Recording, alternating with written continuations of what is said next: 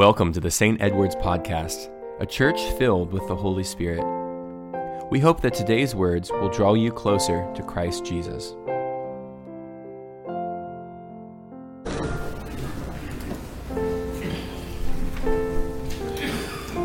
I am a very blessed priest because I believe this is the first time in seven plus years I haven't served with a deacon at St. Edward's. Most parishes don't even have deacons. um, they're both are, uh, of course, Deacon Bob's up north, and both are under the weather, so they're not here today. Well, we continue in our um, theme, if you will, over the, these next few weeks on relationships, conflict, forgiveness, these sorts of things that that we we all have, and. Uh, I, I, I, hope, as I mentioned last week, and I encourage you to do this week and the next two weeks, is to really meditate and contemplate, read through Romans chapter 12 and Matthew chapter 18. Um, just such good uh, chapters that we need to really have inside of us so we truly live them out. Romans 12 and Matthew 18, and those are where our lectionary has taken us uh, this week once again in Romans 12, next week in Matthew 18. Well, Romans 12 has a lot to say about relationships with other people. Last week we heard from Romans reminding us to have a sober self image, not to think too highly of ourselves. From our reading today, we heard about how to love each other in our Christian community. However, what I want to focus on this morning is from the last few verses and they may be summed up with this We should love and serve our enemies. When we hear the word enemies, we may think of enemies against our nation, perhaps nations that we have gone to war with, or nations where we have placed economic sanctions on. And that is not exactly what is in the context here. The context is more personal. It could be people we know that have different political perspectives than us which, if you haven't noticed, is really big in our culture. It may be the overarching narrative in American culture today. Which side of the political spectrum are you on? Each political side loves to paint their opponent as the enemy. It seems the rhetoric for this is at an all time high, at least in my lifetime. And social media is no help either. People strut their stuff like a badge of honor seemingly hoping to start fights and arguments. I've heard of people going on social media just to find an argument to enter into. That's their entertainment for the night, let alone make new enemies. But we can have other enemies too. Disagreements between people can foster bitterness and rage. We might not call certain people enemies, but we sure act like it. Family members can turn into enemies. A husband and wife can turn against each other. Past hurts, words spoken, things done and left undone. So, what do we do with enemies? Most of us have enemies, if not all of us, in some sort of way. We should pray for them, for starters. I found an Irish prayer this week, and it goes this way May those that love us love us, and those that don't love us May God turn their hearts. And if He doesn't turn their hearts, may He turn their ankles. So we'll know them by their limping. I don't know if that's the best prayer to lift up on behalf of our enemies. But our reading does make one thing clear we should love and serve our enemies. Listen once again to this part of Romans 12 um, from what our text says, this time from the J.B. Phillips paraphrase. Don't pay back a bad turn by a bad turn to anyone. Don't say, it doesn't matter what people think, but see that your public behavior is above criticism. As far as your responsibility goes, live at peace with everyone. Never take vengeance into your own hands, my dear friends. Stand back and let God punish if He will. For it is written, Vengeance is mine, I will repay. These are God's words. Therefore, if your enemy hungers, feed him. If he thirsts, give him a drink. For in so doing, you will heap coals of fire on his head. Don't allow yourself to be overpowered with evil. Take the offensive. Overpower evil by good. These are powerful words about how to treat and serve our enemies. But they are not just St. Paul's words here in Romans. Actually, they are found throughout the Bible. Even way back in the Torah, in Exodus, it is written If you come across your enemy's ox or donkey wandering off, be sure to return it. If you see the donkey of someone who hates you fallen down under its load, do not leave it there. Be sure you help them with it. That's Exodus 23. In 1 Thessalonians, it is written Make sure that nobody pays back wrong for wrong, but always strive to do what is good for each other and for everyone else. St. Peter wrote in his first epistle Do not repay evil with evil or insult with insult. On the contrary, repay evil with blessing, because to this you were called so that you may inherit a blessing.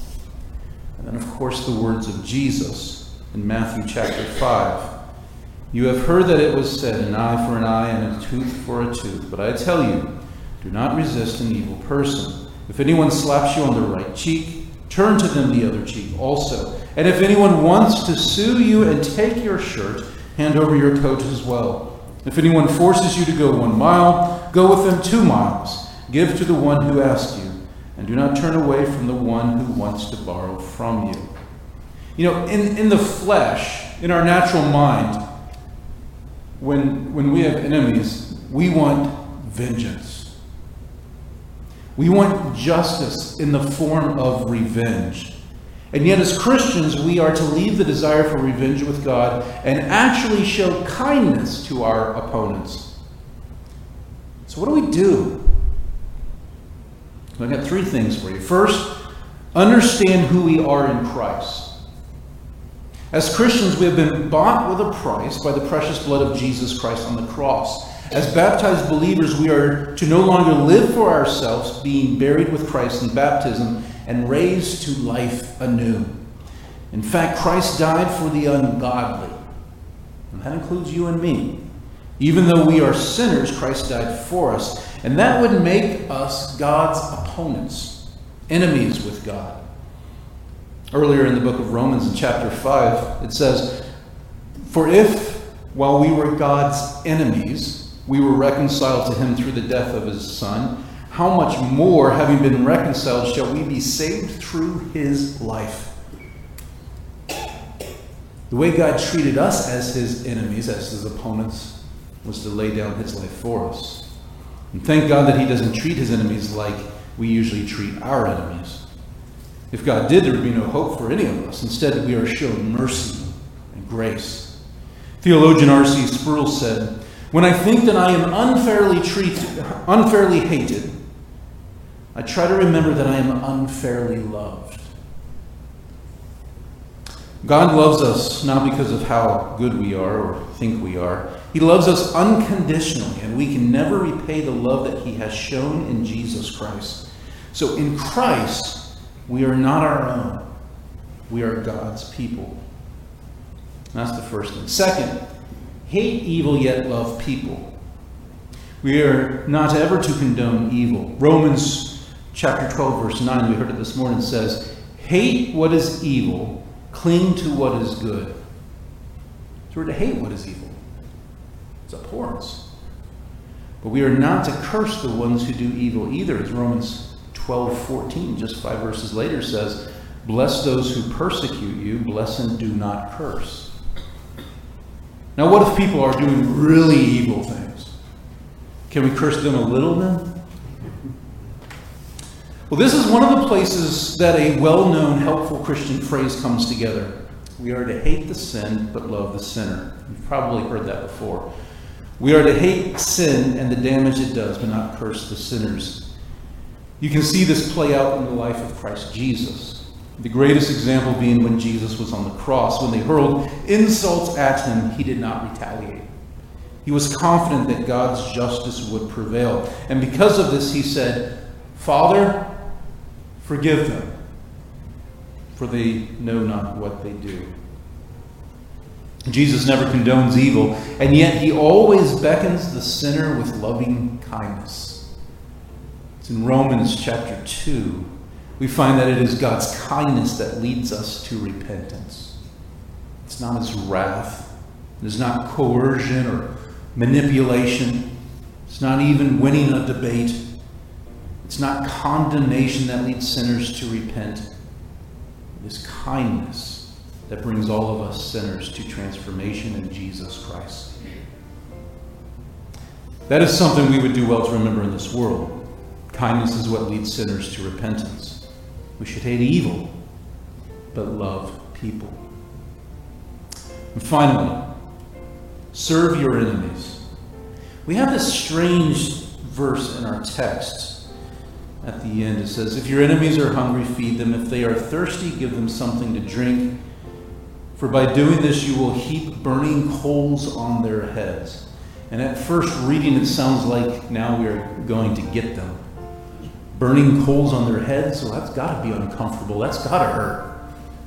Now we're talking. But that is not what is going on here. The first century metaphor points actually to shame.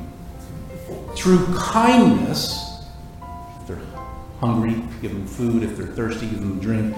Through kindness, may they become ashamed of their actions and words. I know when my wife and I have had arguments or disagreements, and in my stubbornness, don't want to relent to give in, because I'm right, she's wrong, right? Because whatever it was, it was important. Yeah, right. and she has won me over with kindness, and my heart melts. I've become embarrassed of my foolishness just because of a kind word or a kind action. The proverb says, A gentle answer turns away wrath, but a harsh word stirs up anger. Instead of throwing barbs at our enemies with insults and hurtful gestures, let us show kindness. Instead of racing up to that aggressive car that wants to cut us off to get, a, to get over, what if we just slow down and let them in? I'm speaking to myself here. I'm sure none of you can relate with that. I love what the television character Sensei Wu said. The best way to defeat your enemy is to make him your friend. The way we make friends is through kindness. may we show kindness even to our enemies by serving them. So when it comes to our enemies, may we know who we are in Christ. Focus on Christ. Number two, may we hate evil but love people. And three, may we serve our enemies with kindness. And our Romans reading leaves us with this Do not be overcome by evil, but overcome evil with good. May we do just that. Overcome evil with the goodness of God. Amen. Thank you for joining us in this conversation today.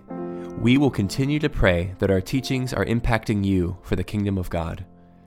If you'd like to learn more about our community, you can find us on stedwardsepiscopal.com or on Facebook.